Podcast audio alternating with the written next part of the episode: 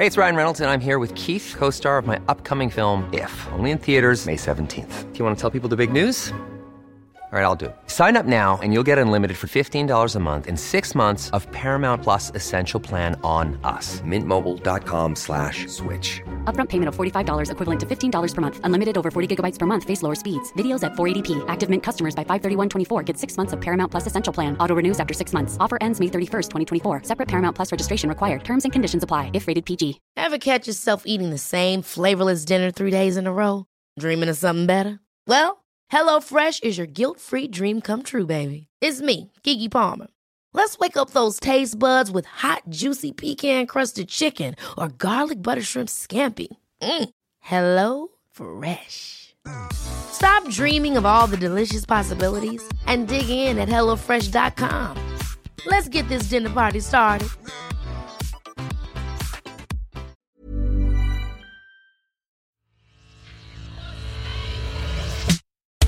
I'm Jeremy Cliffe in Berlin.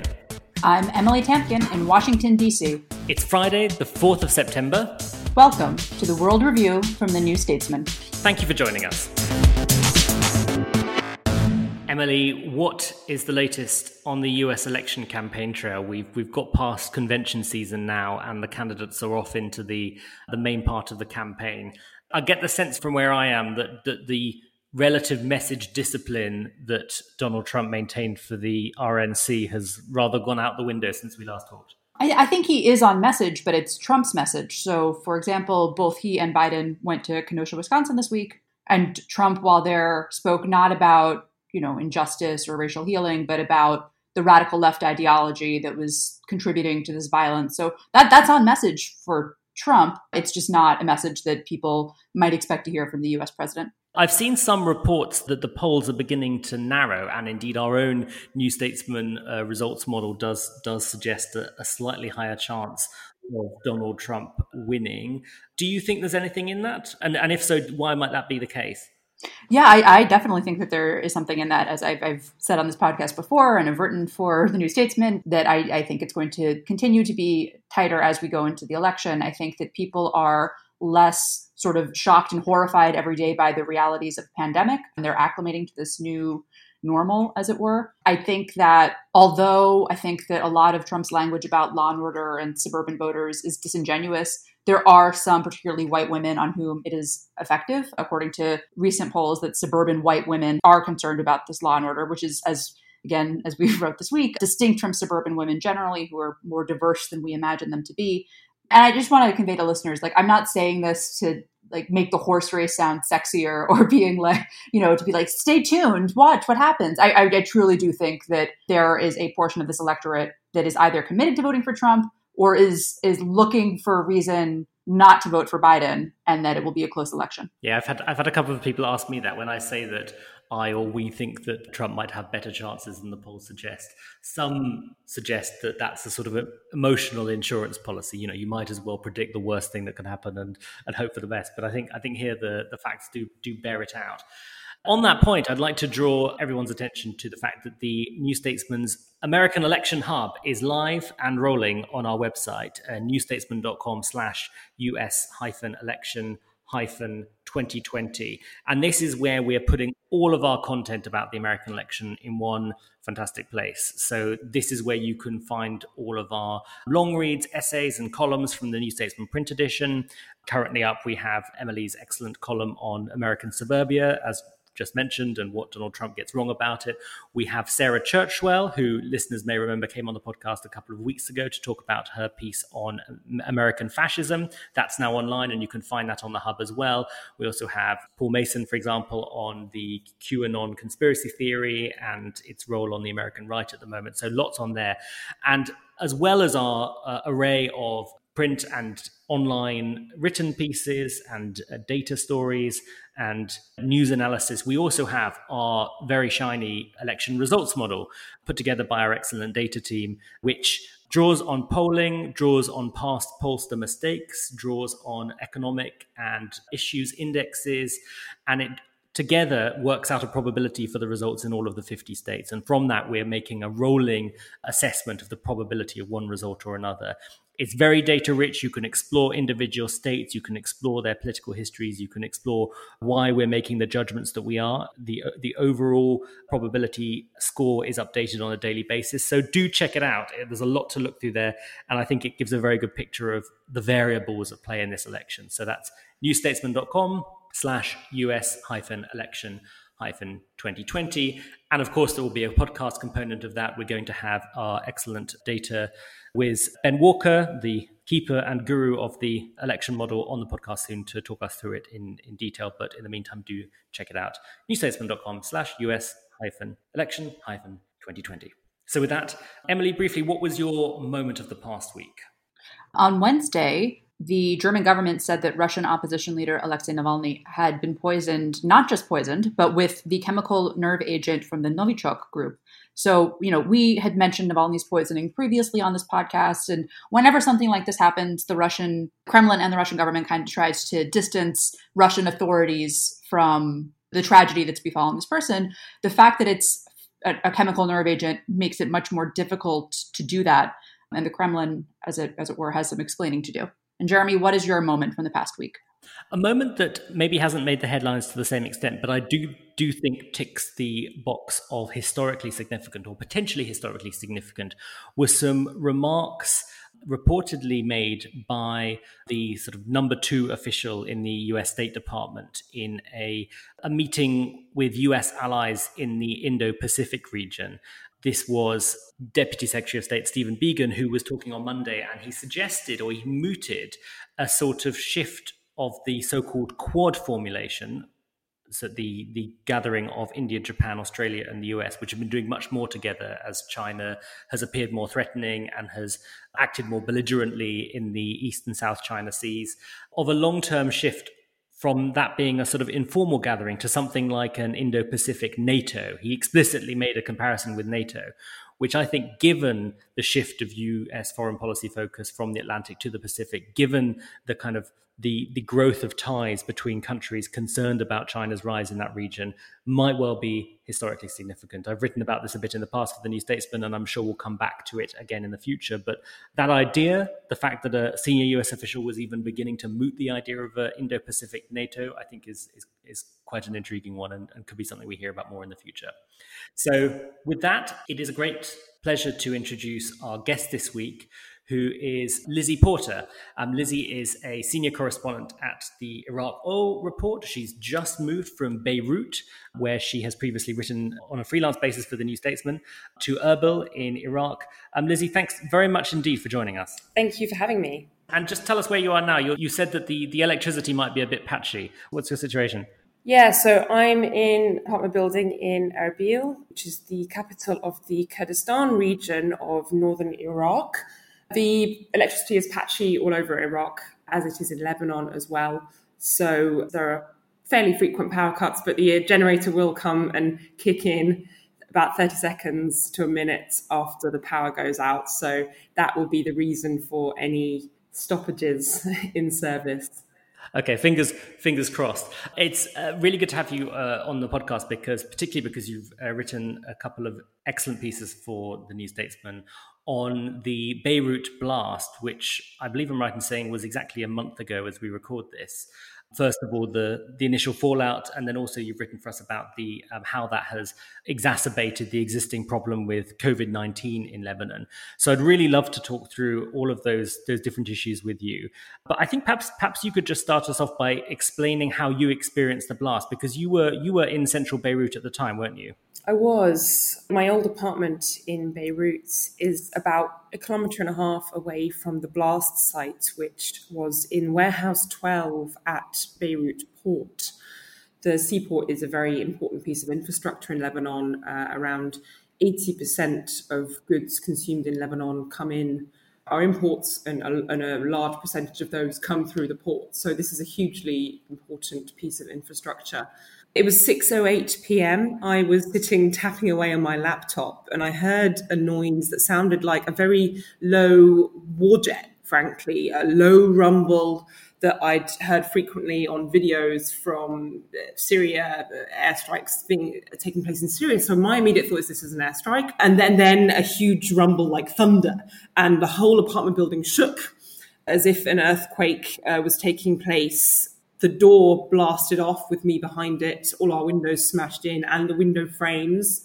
My flatmate and I and our two dogs ran out of the building and, and because the initial belief was that it was an airstrike, which turned out not to be the case. How, how long? How long did that belief prevail until people worked out what, what, what might have happened? I think it was within 24 hours. It was very much the case that look, there was uh, officials came out. The interior minister came out and said, look, there was this enormous stock of ammonium nitrate at the port that has exploded, and officials said straight away we're going to start an investigation, which is still ongoing, although senior officials who knew about the presence of that ammonium nitrate have not actually been arrested, which gives you some indication of the level of accountability that is uh, taking place here. Not very much at all so far. So we uh, we, we sheltered underneath um, some concrete and uh, saw to our elderly neighbours to make sure everyone was okay. And you know, it was devastating. It was chaos. It was apocalyptic. There's you can't really find superlatives enough to describe it. Just the extent of the damage has been horrific. A World Bank report this week came out and said and estimated the damages at between 3.8 and 4.6 billion. That's just physical damages to business. Obviously, economic repercussions of losses will go on beyond that. But really, with a death count of 190 now, 6,000 people injured, with injuries, you know, that are lifelong. You've got people who've lost their sight, lost limbs, lost, uh, they, they've got permanent scarring. This is an enormous, enormous blow to Lebanon and Lebanese people. I want to say first that I, am so, I'm just sorry that you and that the city had to go through that. I'm, I'm glad that obviously that you're all right. That sounds like a horribly traumatic. I don't have the words listening to you to convey how sorry I am that that that happened and, and a whole city experienced that. So before launching into the next question, I just wanted to express that. I mean, I feel very lucky that I'm alive. I have my sight, I have mm-hmm. my limbs. I think other and friends and people I speak to are saying, yeah, you know, we feel lucky that we're alive and that we have our limbs and that our house was damaged badly, but it's still standing. We have a roof over our heads. Our landlord has made repairs, although not everyone's property owners have, have been able to do that because people don't have the money already. Lebanon was suffering an mm-hmm. enormous economic crisis. The currency had lost 80% of its value against the US dollar. So, to put that in perspective, you used to change $1 for 1,500 Lebanese lira, and now you're changing it for 7,500 up to 8,000 maybe Lebanese lira. So just people's purchasing power is massively reduced. People's ability to buy imported goods is, is, is absolutely plummeted. So people were already really, really suffering. So to have their properties destroyed is was just devastating.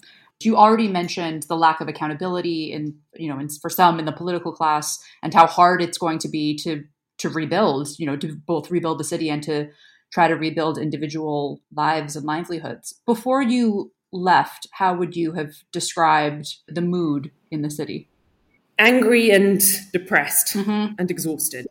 People are extremely angry and but but also not really surprised about the lack of determination, the inertia of, of authorities here to uh, really get down to business and try and repair things. People have people have repaired things themselves. So people with the money, people with funds have repaired mm-hmm. their shops. People have reopened shops. People have reopened bars and restaurants incredibly in some of the worst affected areas.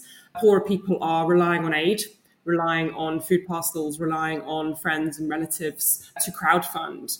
Literally, people are setting up GoFundMe pages and crowdfunding to bring in money to be able to repair their shops and businesses. We have seen a new government. The previous government resigned in the week after the blast, but the new prime minister who was um, who has been appointed, uh, Mustafa Adib, was a former ambassador to Germany, and he was nominated by another previous prime minister, Saad al-Hariri, and uh, he won 90 votes out of 128 in the Lebanese parliament for his uh, position. And he's in consultations now with the president to form his cabinet. But really, they are of the same kind of business as usual language that Lebanese people have heard millions of times before, that they have no faith in, that, you know, literally you could copy and paste his statements from, from previous new prime minister's statements that we're going to get underway with forming a cabinet of technocrats that are not politically affiliated. And, you know, Lebanese people heard this at the beginning of 2020 when the previous prime minister, Hassan Diab, came in and the country just was running to the ground at that time uh, in, in, the months afterwards, the, the country was running to the ground with consultations with the IMF for a bailout stalling because the politicians couldn't decide and couldn't agree to give up various interests in order for reforms to take place that the IMF was demanding before giving over a bailout package. Like I said previously, the currency lost 80% of its value, uh, hundreds of thousands of people lost their jobs, and this enormous explosion, which senior officials and the president knew about, uh, knew about the ammonium nitrate stored in the port and yet didn't do anything to resolve. So all of that happened on the watch of someone who made similar promises to the new Prime Minister Mustafa Adib, who has uh, just come in. So people really don't have much faith in official processes here anymore and are again having to rely on themselves. And you know, people talk a lot about Lebanese resilience and how great it is that the Lebanese always pick themselves up, dust themselves off, and, and get on with things. But Lebanese people themselves are just like, no, we've had to do this because our authorities yeah. have failed us so many I wonder, times. I wonder at what point you just become tired of being told your your resilience is so impressive.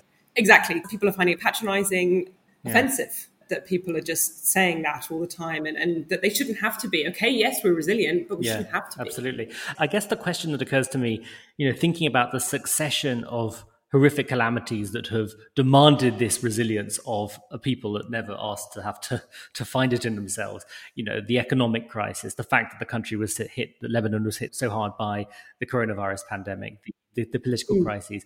Could you sort of put that for us in a bit of a, a, historical perspective? Because, you know, Lebanon or Beirut certainly was known in the sort of 50s and 60s as the Switzerland of the Middle East, wasn't it? As a, as a, as a particularly economically and socially developed part of that part of the world, as a sort of successful merchant society. You know, Beirut was known for its sort of its glamour and its uh, its modernity. Could you give us a, a sort of a, a, sort of whistle stop tour, as it were, of, of the time between now and then? I mean, what what was it that has sent Lebanon down this path to where it is now? Mm. So yeah, you, are right. I mean, in in the 1950s and 60s, Lebanon was a, a new state free of the French mandate. It gained its independence in the mid 1940s. You had investment coming in, and in this sort of period of the Middle East being divided up into newly formed states in a similar period. Syria was was a new state, so was Israel. You had Iraq. There was a feeling of there was building of, of national pride and economic independence. So you had things like international fairgrounds being built in uh, northern Lebanon. There's a fantastic place called the uh, Rashid Karame International Fair, which was built and yet never finished because then the civil war started and the sort of sparking point of the civil war is is if you speak to different people they have different views on it. But essentially you had you had conflicts happening in the 1950s as well. And i think people often forget the conflicts of the, the late 1950s in causing lebanon to become disrupted to the extent that it did. But essentially in 1975 you have Palestinians who were kicked out of Jordan in Lebanon, the, the Fedayeen, so uh, Palestinian resistance fighters in Lebanon. You had Christian factions and you had Muslim, uh, so Sunni and Shia Muslim factions as well. And this is a 15 year long civil war. So the Syrians come in in 1976 The Israelis come in really in 1982 and invade to with with help of uh, Christian uh, Lebanese militias to try and take parts of Beirut. In all of this, there are massacres that take place and uh,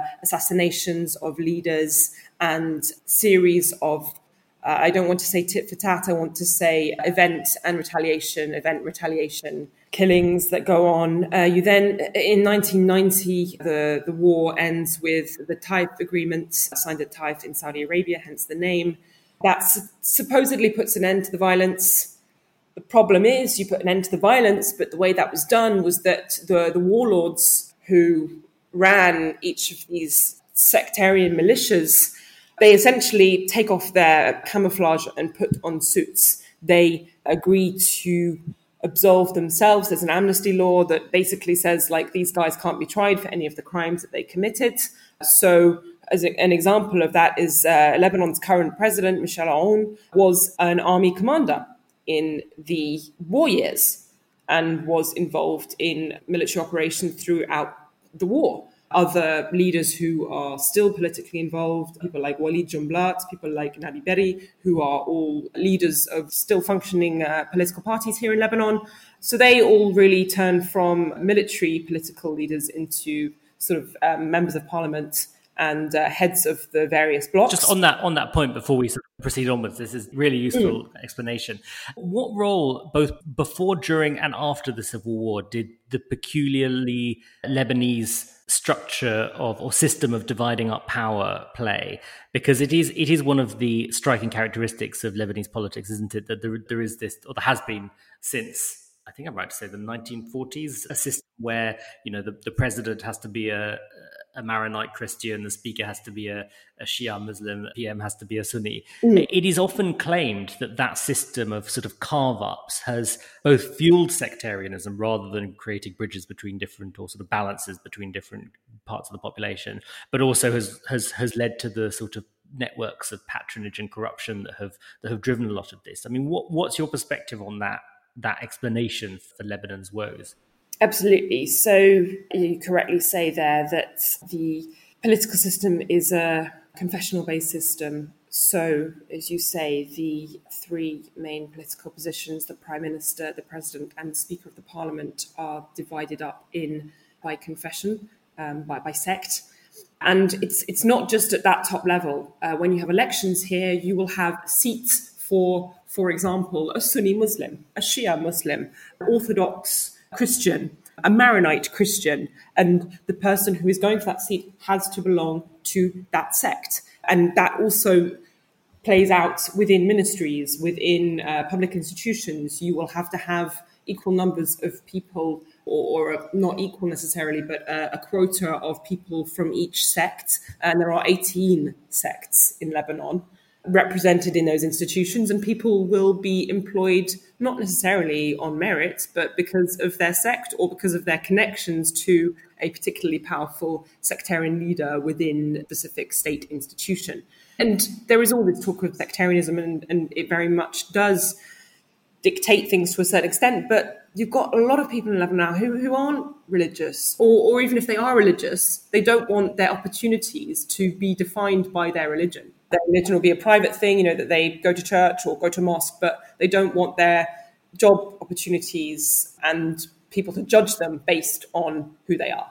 Uh, they want to be based on merit. They want to be judged on the way they deal with other people rather than by their religious identity.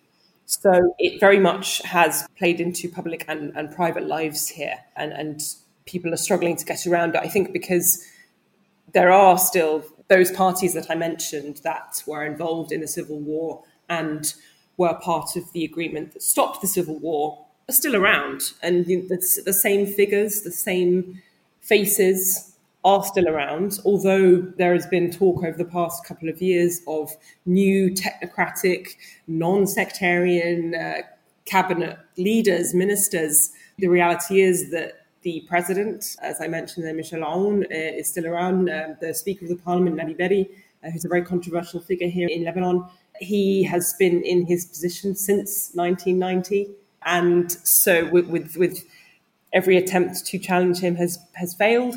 So it's very difficult uh, to try to change the system when the people who, on the status quo, the people who guard the status quo, are so so attached to their positions. Absolutely.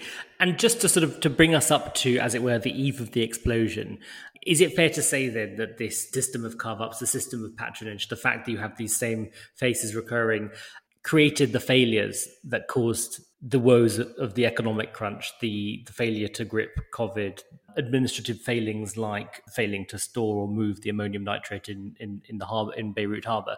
Can you draw a direct line from those things to those failings and, and difficulties?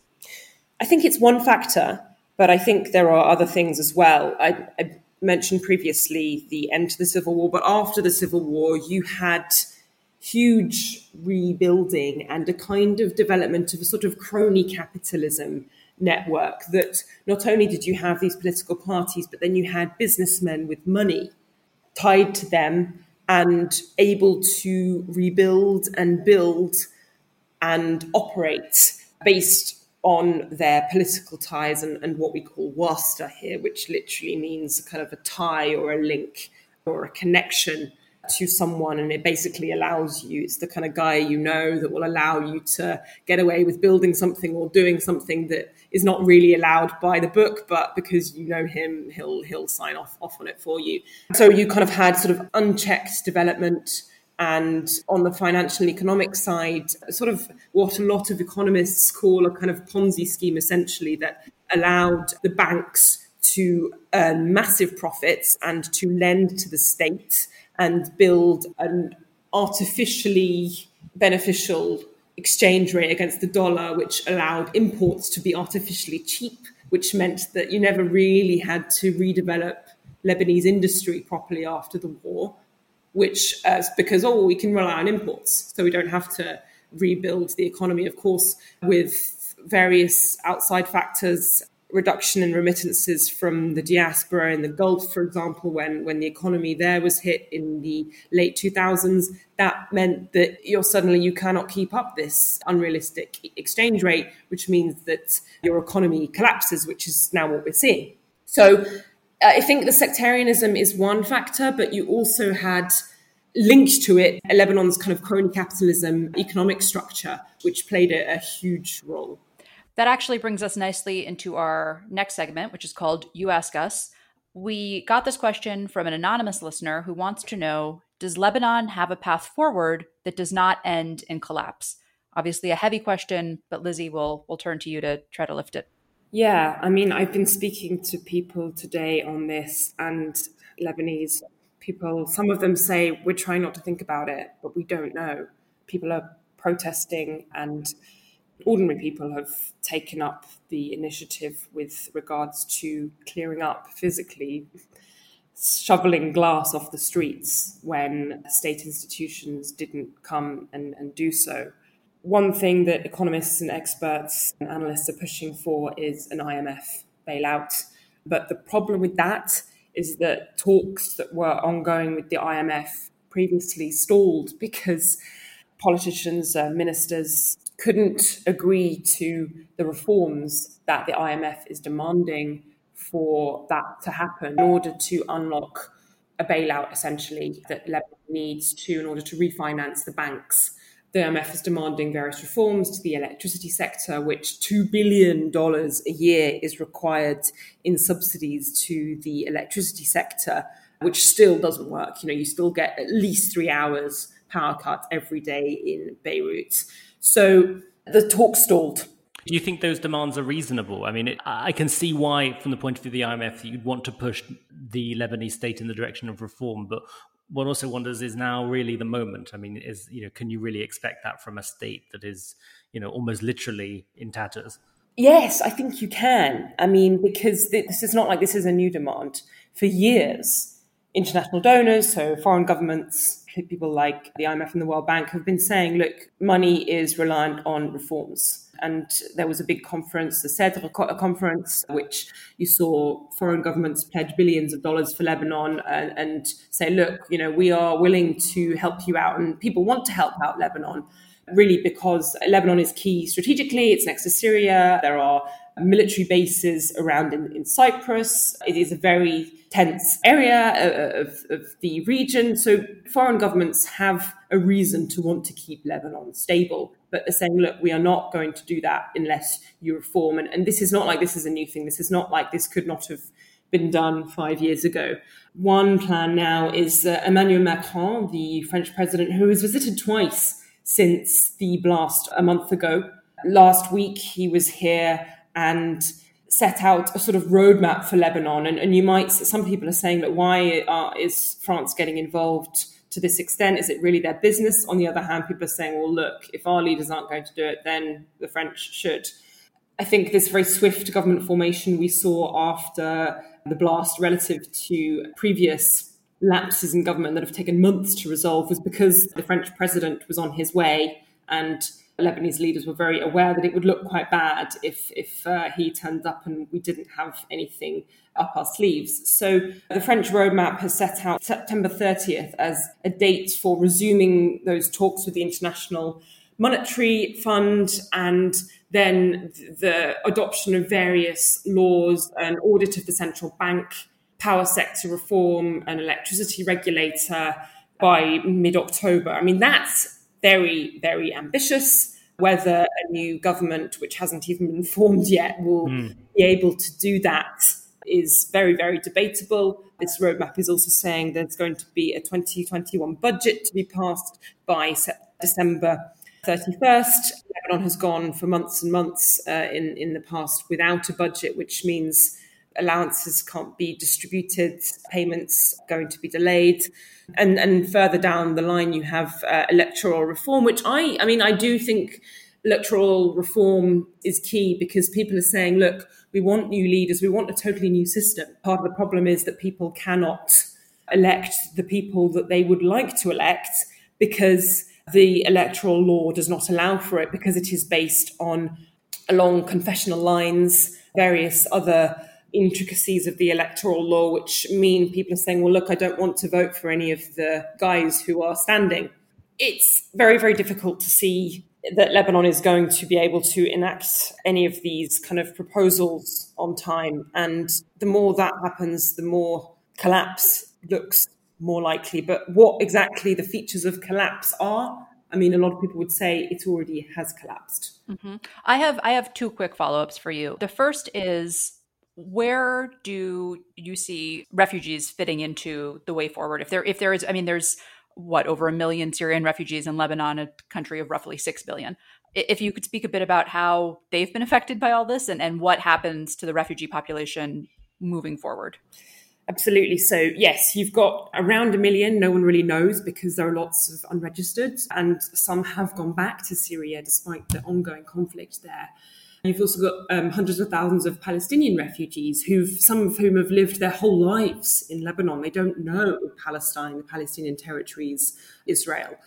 They have been enormously affected, massively so. There were dozens of uh, Syrian victims, deaths amongst the Syrian community in uh, as a result of the blast. Devastating stories of people living in some of the there's a there's an area called uh, Karantina, right next to the port, which is, is a really poor area and has been neglected for decades.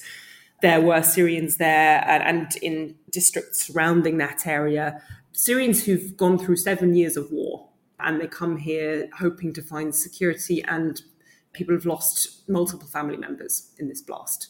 They are also discriminated against when it comes to aid horrible stories coming out of Syrians not being allowed aid packages that have been given out to people who don't really need them. I mean, I know foreign NGO workers, and you know, the the, the Lebanese army turns up at their door with a box of bread, and I think it's thinking in the world, we really don't need this. Whereas Syrian refugees are being denied similar aid. You also have Palestinian camps, for example, the COVID cases that have really spiked since the blast happened. Palestinians live in some of the worst conditions in Lebanon, in overcrowded camps where there is not really any security. Job opportunities are very, very limited.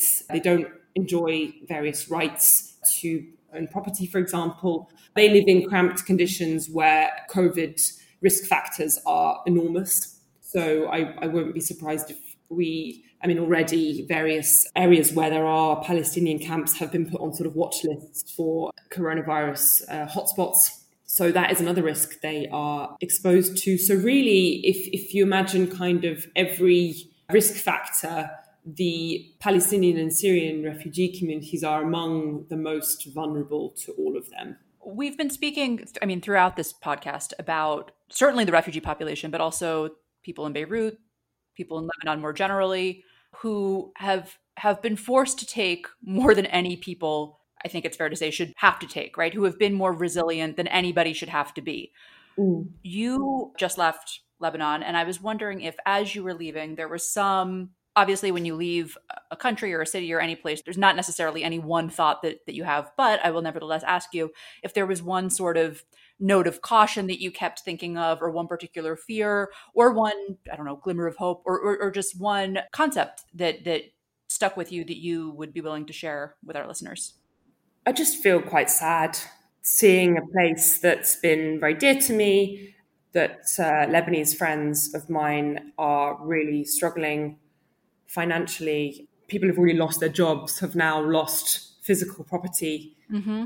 Seeing a place being broken in front of your eyes, physically, mentally, people look drawn and tired. And that's something that you can't really get over. Um, just there are places that just physically a mess that shouldn't have to be that you know want kind of smart streets and everywhere feels degenerated increasingly de- degenerated because even in areas where that, that weren't affected by the blast people can't afford to repair their house people can't afford to repair the pavement the state isn't coming around and fixing the streetlights, or there's a part of the Corniche, uh, where the seafront Corniche where I go running, that was damaged in a storm last year and, and it hasn't been repaired. So this sort of big cordoned off area. These things are kind of signs of how it's just breaking up piece by piece. And every time this happens, it, it's more and more difficult for people to carry on. And I worry also about the long term mental health effects of people who are going to be traumatized yet again, having lived through wars, but also these more daily things like uh, the economic collapse, the fact that you couldn't, you used to be able to buy nice things and you can no longer buy nice things. And, and just having to live on, you know, people who are, you know, relatively you know, lower to middle class families are now relying on food boxes. You no longer have a middle class. That's really devastating. Thank you for, for painting such a moving and detailed picture of the the mood there. I, I, can imagine you must have left with with with some degree of, of melancholy. Absolutely, I think a, a, great degree of melancholy. Well, with with that, our final segment is to look ahead to the the following week, and with your eye on Lebanon or Iraq or the Middle East in general. I think we'll start with you, Lizzie. What what what do you think, aside from the ongoing human tragedy and, and political drama in Lebanon, um, what will you be paying attention to in the next week? So there are a couple of things. It's 50 years since Black September in 1970, which was a conflict between the Jordanian government and Palestinians who had left the West Bank, come into Jordan. In early September 1970, you had a series of hijacks of planes traveling to the US and London by the Popular Front for the Liberation of Palestine, which is a Palestinian armed group which still exists in Lebanon. Actually, it's one of the myriad security forces in and political forces in the Palestinian camps in Lebanon. So it fought, fought against the Jordanian authorities and was eventually kicked out into Lebanon, which was one of the they were one of the actors in the 1975 to 1990 civil war in Lebanon. So we'll probably see kind of commemoration notices coming out and those political wings of, of uh, the actors saying, you know, we're still fighting for uh, the Palestinians, whereas, you know, a lot of Palestinians are disengaged and disillusioned with, with those actors, partly because they're still living in dire circumstances in camps across the region and shanty towns and camps across the region and, and don't see much benefit from those political and, and military actors that claim to represent them. Also, we've got to remember that those acts and um, events of September 1970 really shaped what a lot of people think of Palestinians, which is not how Palestinians see themselves. You know, those hijackings, you know, are sort of etched into kind of, I, I don't want to say Western, but popular memory for a lot of people, you know, as Palestinian resistance fighters, as terrorists, which clearly is not what most ordinary Palestinians are. And Palestinians have had to kind of struggle against that whilst also being like, look, we are not treated fairly. At the moment, we've got the Israelis and the UAE normalizing ties and uh, building trade ties. You know, uh, the first flight from uh, Tel Aviv into the UAE took off last week. So, you know, in all of this, it's like, well, how are Palestinians actually going to benefit from this? It's often felt like they're their cause has sort of been forgotten. And, and wherever they are based, whether, whether it be in refugee camps in Lebanon, uh, Jordan, Syria, or, or, elsewhere, in amongst all of the, the talk of um, UAE and, and Israel currently developing ties to the greater good, well, is that actually going to improve the lot of everyday Palestinians? And I think I think the answer is is maybe not. Thank you for that. Emily, what will you be looking ahead to next week? at the beginning of this podcast, I mentioned Navalny and his poisoning. That has really galvanized the, or to some extent, galvanized the at least the uh, the liberal opposition in Russia. Additionally, there have been protests in Russia's uh, Far East. We've spoken about this with our colleague Ido Vock on the podcast before. And I will be watching to see whether these two things kind of come to a head on September 13th in Russia's local elections. You know, I think if you watch Eastern European politics generally and, and, Russian politics in particular in protest movements in those various places, it's kind of like, okay, will this be the time? No. You know, I, and I say that to say that I don't think that September 13th will come and Russia will become this liberal place. But I do think that it's it's nevertheless an election worth watching. So I will be. Jeremy, for what moment will you be looking out next week? Uh, incidentally, we will we will uh, cover the results of those regional elections afterwards uh, on this podcast. Um, I will be looking out for a speech that Greece's Prime Minister Kyriakos Mitsotakis is giving next Saturday on the 12th of September. It's a, a, an annual speech at the Thessaloniki International Fair, and it comes amid extreme tensions between uh, not so far away from Lebanon and as part of the broader widespread insecurity and uh, crisis at the moment in the Eastern Mediterranean. Uh, and that's the show, showdown between Greece and Turkey over gas exploration rights in the Eastern Mediterranean. Um, as we record this podcast, the two sides' uh, talks have been uh, have, have, appeared to have, if not broken down, then been suspended over a war of words. The temperature has been heating up a great deal, and there is an expectation that Mitsotakis, in his speech, which is primarily about the economy, will um, not only increase spending on defence, but couch that in angry language about Turkey. So it could be another landmark in that important developing story. Uh, so I'll be looking out for that.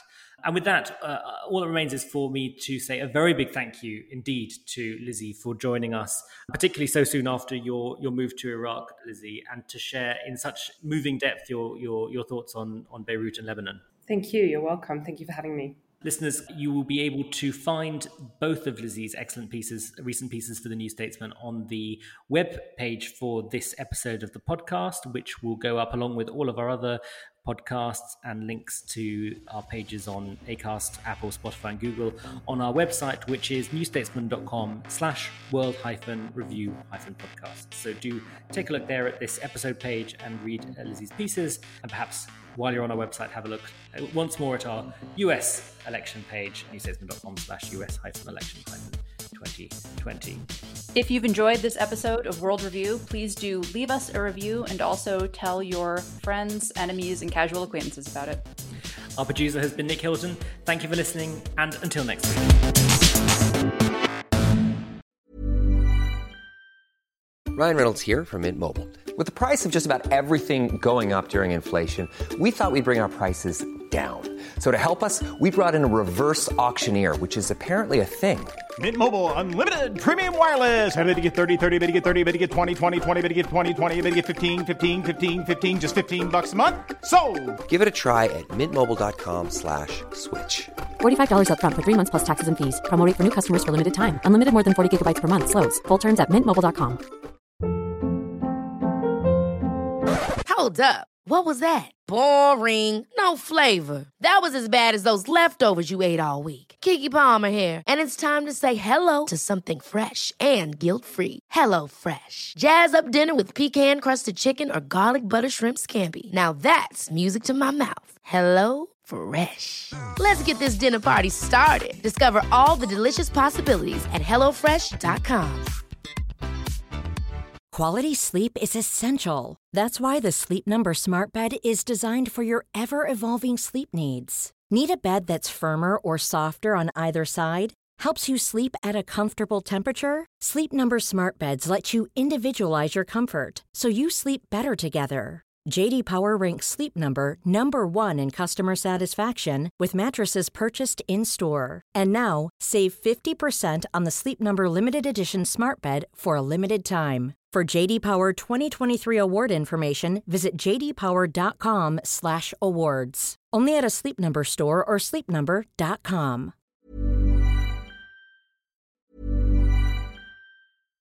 Hi, I'm Daniel, founder of Pretty Litter. Cats and cat owners deserve better than any old-fashioned litter. That's why I teamed up with scientists and veterinarians to create Pretty Litter. Its innovative crystal formula has superior odor control and weighs up to 80% less than clay litter.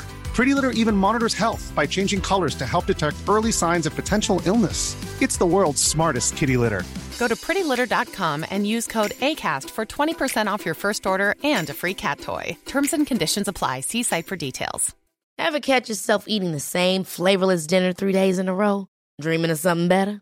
Well, HelloFresh is your guilt-free dream come true, baby. It's me, Keke Palmer. Let's wake up those taste buds with hot, juicy pecan-crusted chicken or garlic butter shrimp scampi. Mm. Hello Fresh.